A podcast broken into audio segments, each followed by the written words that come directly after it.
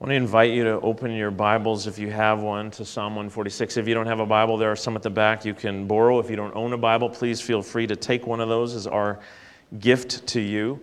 If you have been a regular at Sunrise, you know that we've been walking through the book of Psalms. This is the conclusion of that series. Um, next week, I will begin a series of messages on our mission and vision as we go into the fall. But today, we will conclude uh, this series in the Psalms uh, by looking at Psalm 146. Just over a year and a half ago, just before the world locked down because of COVID, I had the privilege of traveling to India. Many of you know that. I spent a couple weeks traveling around North India, uh, meeting with church planters and visiting churches to encourage God's work there, to see what God is doing. It was a marvelous time. And uh, when I, that portion of my uh, travels ended, I had the opportunity to, to make a stop in, uh, in Turkey to visit friends there. And I had a marvelous time over the course of several days visiting. They toured me around a little bit. I explored their city and a neighboring city uh, with them. Uh, many of you will know that Turkey is a Muslim country, uh, but it used to be, centuries ago, it used to be a real center for the Christian church. And so there, uh, even though uh, is no longer, uh, the, the church is, is not very visible there. There is still evidence from days gone by when it was, including the uh, number of church buildings that we saw, that we visited. And I recall going uh, to one of those buildings. It had been turned into a museum. And we got there, and there's something, you know, God doesn't live in buildings, but there is something rich about sacred space, about uh, buildings that are beautiful aesthetically, buildings that are acoustically uh, marvelous. And I, uh, as I was there, imagined God's people singing. And in fact, the one place we visited, the one museum, we were the only three in the building. And so I walked to the center of that church building and and I looked up at this beautiful dome ceiling and I, be, I, I sang the doxology. Praise God from whom all blessings flow. Praise Him, all creatures here below. Praise Him above, ye heavenly hosts. Praise Father, Son, and Holy Ghost. It was a neat experience to sing that as a prayer over this nation, to sing that with hopes that one day there would be countless women and men from across that nation who would once again fill buildings such as that and lift their voices in praise of God. The psalm that we are going to look at this morning, the psalm with which we are concluding this series, is a call to worship, to praise God, to praise the Lord. This series I entitled Praying with God's People.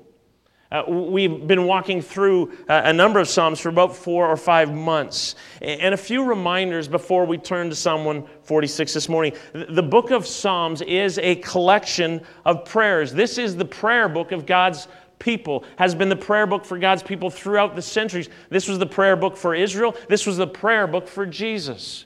These Psalms have been sung and prayed by God's people for centuries. As such, there is something very unique about the Psalms. Whereas most scripture we open up and God speaks to us, uh, the Psalms are unique in, in, that they are answering speech. They, that God speaks first and his people respond. The Psalms give us voice, they teach us to pray.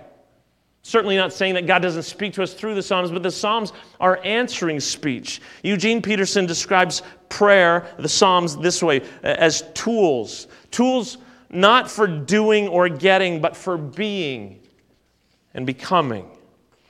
And he contends that the Psalms are the best tools available. He writes At the center of the whole enterprise of being human, prayers are the primary technology. Prayers are tools that God uses to work His will in our bodies and souls. Prayers are tools that we use to collaborate in His work with us. Prayer is a tool. The Psalms are tools, a, thing that works in us. Through prayer, we relate to God. Through prayer, we connect with God. Through prayer, we express what we are feeling and thinking and experiencing in life to God, and we are brought into deeper intimacy with the Lord. Now, as I said, though there are certainly things we can learn about and be reminded of as we read the Psalms, the Psalms are not, they are not primarily or foundationally about giving us information. They are about teaching us to engage more deeply, more authentically in relationship with God. My hope is that through this series you've been inspired not just to read the Psalms, because the Psalms in our day is a largely ignored book, but not only to read them, but to use the Psalms, to use these tools in your relationship with God, that you would grow in intimacy as you learn to pray the Psalms. Now, I wrestled for a bit as I thought about how best to conclude this series of messages over the last few weeks. I've been wrestling with what to do and I had a number of different ideas, but I, uh, God led me, I think, to conclude this way. Uh, obviously, uh, preaching through the book of Psalms is different than preaching through most books, at least as I've done it, because we haven't started at Psalm 1 and worked our way to the end like we do in most books. Uh, the book of Psalms doesn't require that, and, and we certainly, well, certainly, we, we, I, I decided not to do that, not to take the next three years. And so, uh, how would, what would be the best way, an appropriate way, a good way to conclude? And so I came to the decision to conclude with Psalm 146. Psalm 146 is not the final prayer in the book of Psalms, but it is one of the final group, the final collection of prayers. Psalm, oh, Psalms 146 through Psalm 150 are a collection of Psalms that uh, hang together. They, all five of them, begin and end with the word hallelujah. Uh, translated in our English versions, uh, in most cases at least, praise the Lord. Literally, praise Yahweh. Hallelujah. They are bracketed by that word, that call to praise the Lord. The church father Jerome describes the Psalms as a large house, and whereas Psalm 1 and Psalm 2 are the entrance, the entry into that house, Psalms 146 to 150 are the, the, the capstone, the keystone, they're, the final piece. As this, we walk through this book of prayers, we come here to these five uh, that end the book with a resounding note of worship, of praise. Tremper Longman writes Turning to the final five Psalms, we are struck by the recurrent call to praise the Lord. These five Psalms form a marvelous doxological conclusion of the Psalter. And so we're going to look at the first of those five, Psalm 146. If you have your Bibles, I invite you to follow along as I read. Praise the Lord. Praise the Lord, my soul. I will praise the Lord all my life. I will sing praise to my God as long as I live. Do not put your trust in princes, in human beings who cannot save. When their spirit departs, they return to the ground. On that very day, their plans come to nothing. Blessed are those who help, whose help is the Lord, sorry, whose help is the God of Jacob, whose hope is in the Lord their God. He is the maker of heaven and earth, the sea, and everything in them. He remains faithful forever. He upholds the cause of the oppressed and gives food to the hungry. The Lord sets prisoners free. The Lord gives sight to the blind. The Lord lifts up those who are bowed down. The Lord loves the righteous. The Lord watches over the foreigner and sustains the fatherless and the widow, but he frustrates the ways of the wicked. The Lord reigns forever. Your God, O Zion, for all generations. Praise the Lord. In the time we have together this morning, I want to ask three questions of the text together with you. First, what are we called to do? Second, what are we warned not to do? And third, uh, what should inspire us to obey or to heed uh, these words, the words that we encounter in this prayer? So, first, uh, what are we called to do? Second, what are we warned not to do? And third, what should inspire us or move us to obedience? So, first, what are we called to do? Our psalm begins and ends with, as I already said, with the word hallelujah. Praise the Lord, praise Yahweh. This summons, the summons to praise the Lord, is followed immediately with the psalmist uh, speaking to himself. We've already encountered this kind of thing. He, he says, Praise the Lord, my soul. He speaks to himself. We, we encountered this uh, self talk in Psalms 42 and 43, which functioned together originally as one single prayer a number of weeks back. Do you remember in Psalm 42 and 43, three times there is a refrain repeated Three times where the psalmist speaks to himself, he, he addresses himself. Uh, there we encountered these words Why, my soul, are you downcast? Why so disturbed within me? Put your hope in God, for I will yet praise him, my Savior and my God. Three times the psalmist says that to himself. We all have inner dialogue, we all have what is called self talk. And it's wise to listen to ourselves. It's it's wise to pay attention. What am I feeling? What, what am I thinking? What's going on in my heart? But we must not only listen to ourselves, as we see here again, we need to talk to ourselves because not all of our inner talk, not all of our self talk is, is true, not all of it is good. Uh, we, we can beat ourselves up and say, oh, God could never love you, or, or your sin is too dark, or it's too big. There, there are all kinds of lies that we are tempted to believe. Sometimes we do believe and we speak to ourselves. And so we need to pay attention to what we're thinking, but we also need to speak to ourselves, like the psalmist, who in Psalm 42 and 43 said three times, Put your hope in God, put your hope in God, put your hope in God. He tells himself what he needs to hear, he tells himself what he needs to do to put his hope in God. Well, here in Psalm 146, we again encounter this self talk. After first summoning all who will hear, Praise the Lord, he says, Praise the Lord, my soul. He speaks to himself. He calls himself to do what he needs to do. He tells himself to worship God, to praise the Lord. And, he follows that up with a declaration, a commitment, a promise. He goes on and says, I will praise the Lord all my life. I will sing praise to my God as long as I live. So, first, this call to all who will hear, praise the Lord. And then he speaks to himself, Praise the Lord, my soul. And then this promise, this commitment I will praise the Lord all my life. I will sing praise to my God as long as I live. Some of you may be familiar with Isaac Watts' hymn, I'll praise my Maker while I've breath. It was inspired by this psalm. The psalmist is saying, as, as long as I'm breathing, till his dying day, he is committed. That's his aim, it's his desire to praise the Lord. It is central to his life.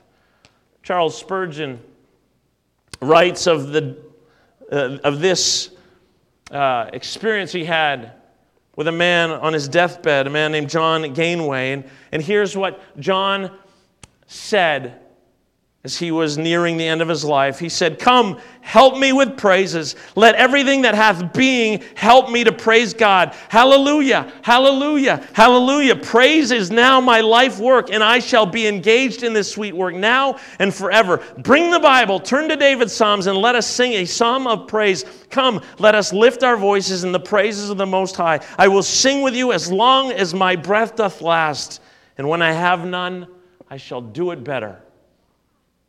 Praise the Lord.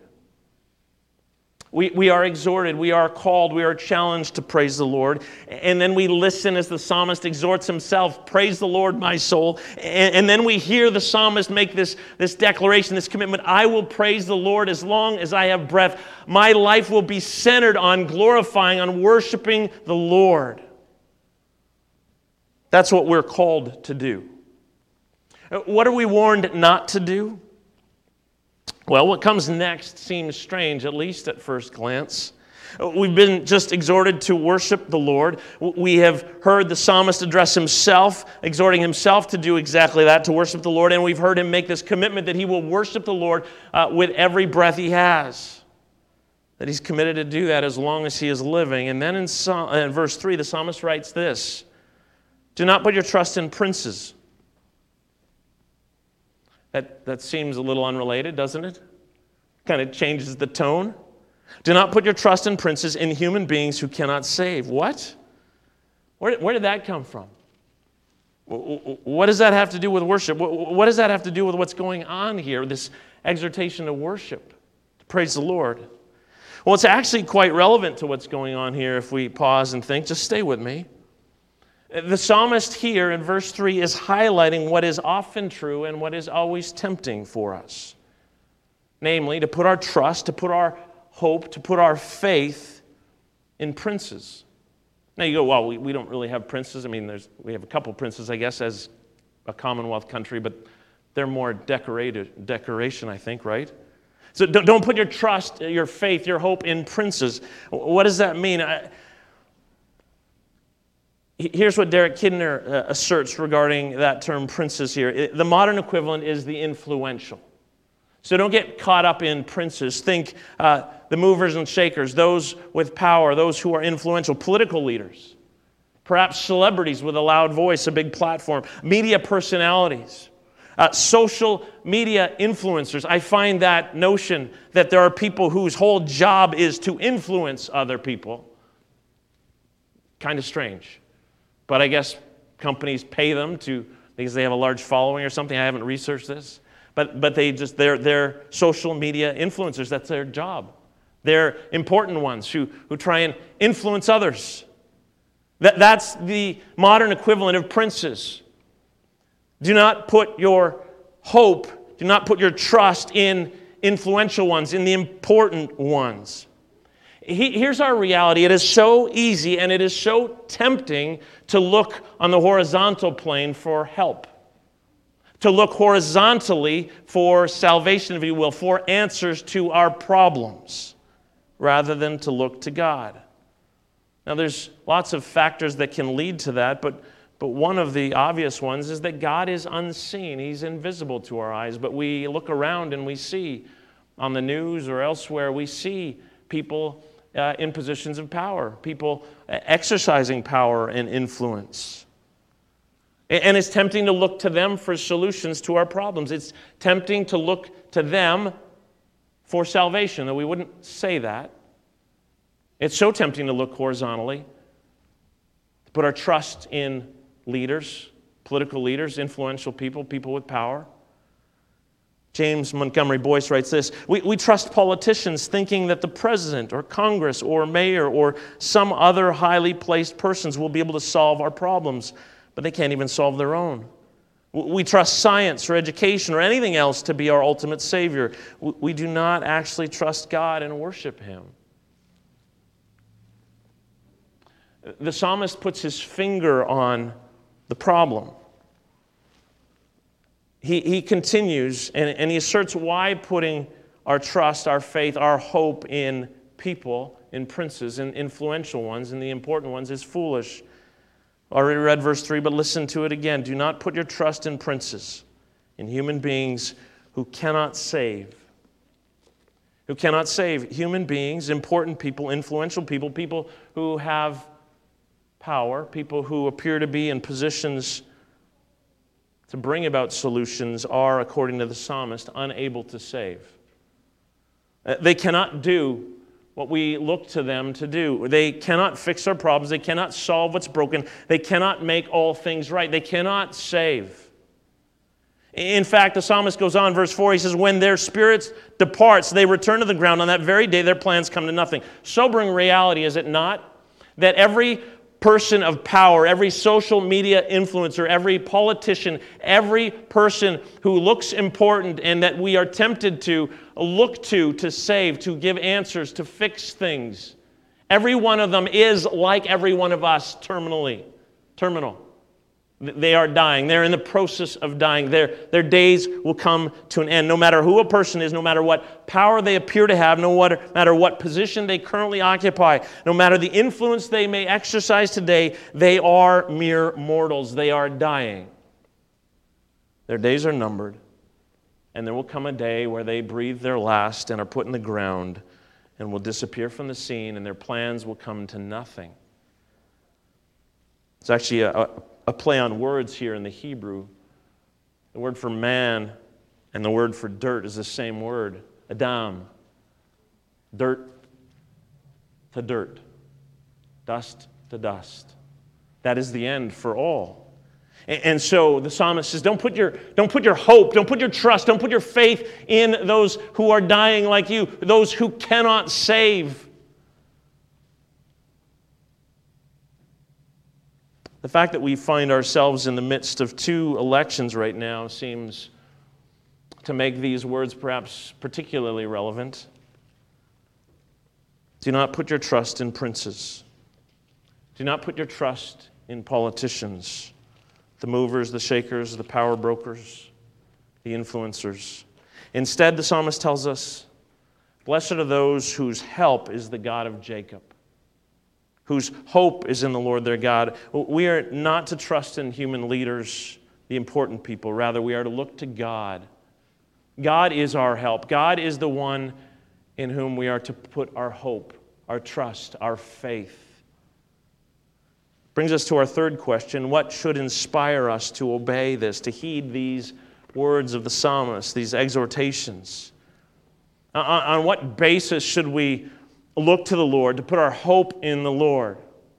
I, just read it, but I want to read it again. I didn't draw your attention to something. Verse 5 here, we encounter another beatitude, a blessed are statement. It's actually the last one in the book of Psalms. We encountered the first blessed statement way back in Psalm 1 as we walked into our study of this book. Blessed uh, there, blessed is the one who does not walk in step with the wicked or stand in the way that sinners take or sit in the company of mockers, but whose delight is in the law of the Lord.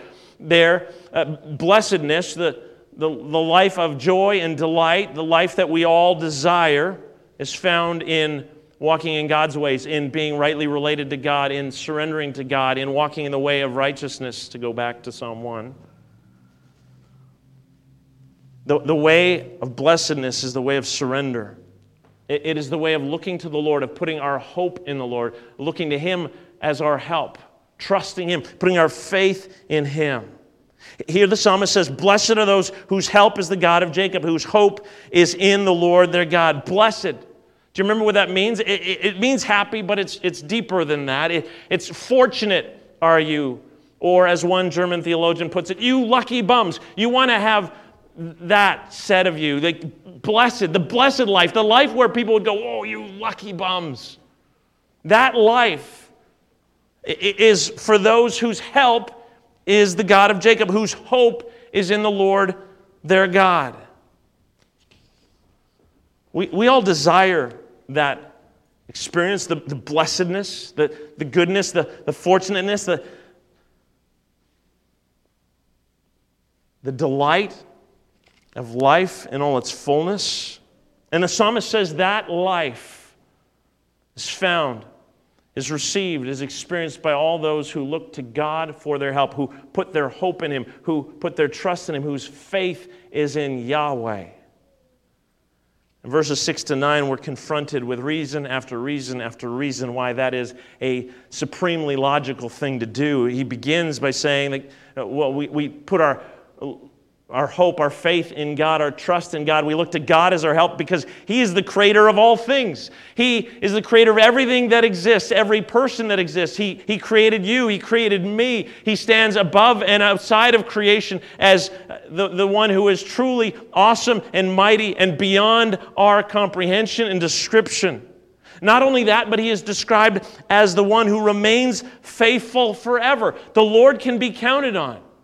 There, there's no uh, election promises and then wandering away from those. No, God is faithful forever, remains faithful. He is creator of all things, He is entirely faithful. And then we read on. Verse 7 He upholds the cause of the oppressed. He, he gives food to the hungry. He sets prisoners free. He gives sight to the blind. He lifts up those who are bowed down. He watches over the foreigner. He sustains the fatherless and the widow, those who are defenseless. He comes to their defense. All of these things are true of God. We, we see here the character of God being fleshed out.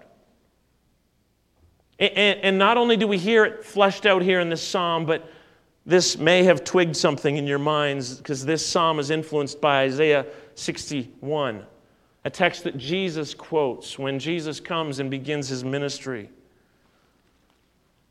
saying that he has come to proclaim the good news to the poor, to bind up the brokenhearted, to proclaim freedom for the captives. This is the character of God. You want to know what God is like? We are invited to look at Jesus, the full representation of what God is like. God, in His love and in His compassion, and has sent His Son Jesus for the purpose of redeeming us, of being our help, of bringing salvation.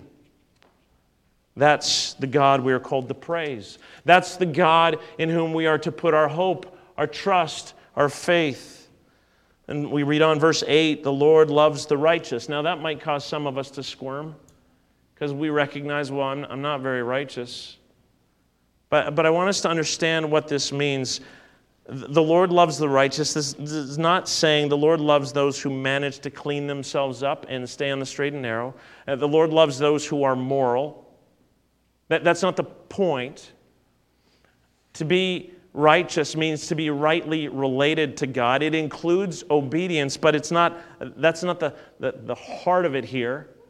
To be rightly related to God means that when we sin, we recognize our deep need for grace and mercy. We come to the Father in confession and repentance, and we receive His grace, and, and we strive to obey then in response to His love and His mercy. It's always a response to what He's done, and He is the one that gifts us with His righteousness. He forgives us, He clothes us with the righteousness of Christ. And God loves the righteous, those who are rightly related with Him through faith. I want to speak for a moment to any who are here this morning, online or in this building, who don't yet know Jesus, who've never put their faith in the God revealed in Scripture. Christianity is not a self help, self improvement kind of thing. Christianity is about recognizing our brokenness, our rebellion, our sin, our deep inability, our utter inability to fix what ails us. See, we do need help, we do need salvation. Our problem is that, that we look to things horizontally. We look to other people or other things for that salvation. We look to other people for that help. And the truth is that, that no one can save but God. And the invitation that we find in Scripture is to come to God, to come to Jesus, God's Son, sent to live the life that you and I were called to live. Jesus came and he submitted himself completely to the Father, walked in a life of perfect obedience. And yet he was arrested and tried and nailed to a cross as a political enemy of Rome. And he died as a rebel, bearing the penalty that we deserve because all of us have rebelled against God. And on the cross, Jesus absorbed the penalty that you and I deserve, that everyone deserves. And, and, the Bible tells us that when we put our faith in Jesus, we are washed, we are cleansed, we are forgiven, we, we are made new. We become new creatures. Not only is the slate washed clean, but, but we're actually filled up, we're declared, uh, credited with Christ's obedience, with Christ's righteousness. So we are forgiven and declared righteous. We are made into new creations filled with the Spirit of God. And now, for the first time in our lives, we are free to grow in obedience. We can learn to live in a way that is consistent with who we already are in Jesus. And so, if you have never put your faith in Jesus, maybe you've never heard the good news, the good news is simply this you need salvation, you need help, and in Jesus, it's offered to you. You need, need to merely cry out to Him, to agree with Him, confess your sin, turn from it, and put your hope in Jesus. Put your trust in Jesus. Put your faith in Jesus, because only Jesus can save.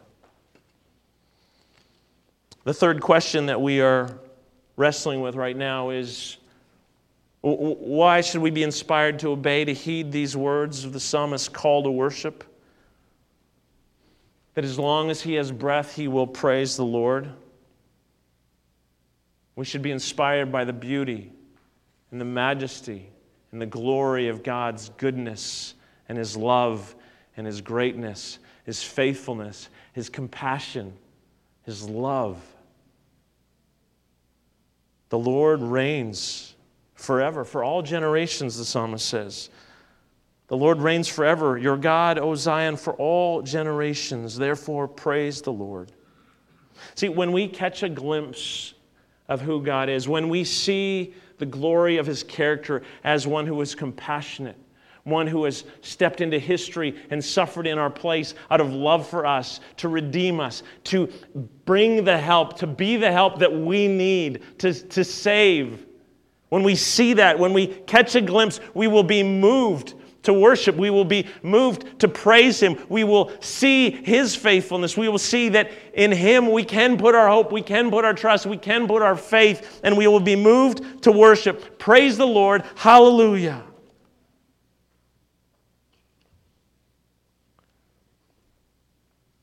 In conclusion, let me say a few things. This book of prayers leads us through all kinds of terrain. If you've been with us over the last five months, you know that we have explored and prayed a variety of kinds of Psalms. We, we have gone through the ups and the downs of life, through, through delight and despair, through confession of sin and declarations of commitment. We, have encountered all kinds of prayers in all kinds of circumstances in life, which mirror the experiences we have. But it ends here, it begins to end here with these last five Psalms, which Psalm 146 is a part of it, with a call to worship, with a call to praise the Lord. I had the privilege of studying under J.I. Packer. Some of you perhaps have heard of him world renowned evangelical theologian, author of a classic book, Knowing God. Perhaps some of you have read it. He passed away last July at the age of 93. I learned a great deal in his classes from the lectures he gave, from the books that I had to read, from the papers I had to write. But the thing that I remember most, the thing that stands out the most, at first it irritated me, I'll be honest, confession time Every class. Every class. I, I, thought this would just happen the first class, but I soon learned that he, he meant every class. We would show up to study, to hear him, and he would have us all stand and sing the doxology. I'll never forget that. Because he said, learning about God seeing who God is. It's, it's all aimed at this. It's all aimed at doxology. It's all aimed at giving Him glory. It's all aimed at worshiping Him, praising Him. Here, as the Psalter draws towards its end, it leads us to doxology, it leads us to worship, to praise the Lord. No matter what you face, no matter what challenges or difficulties you are walking through, you and I and all who hear this are called to faith, to put our hope in God, in the Lord. I'm called, you called to put our faith in the Lord, to trust Him, to hope in Him, to see that He and He alone is our help, to see that He and He alone saves. And that seeing that, seeing His great love, His great compassion, His great sacrifice, to seeing His great salvation would move us to be a people whose hearts erupt, burst forth with praise, rejoicing in God, rejoicing and delighting in Christ, lifting our voices as long as we have breath. Hallelujah. Hallelujah. Hallelujah. Amen.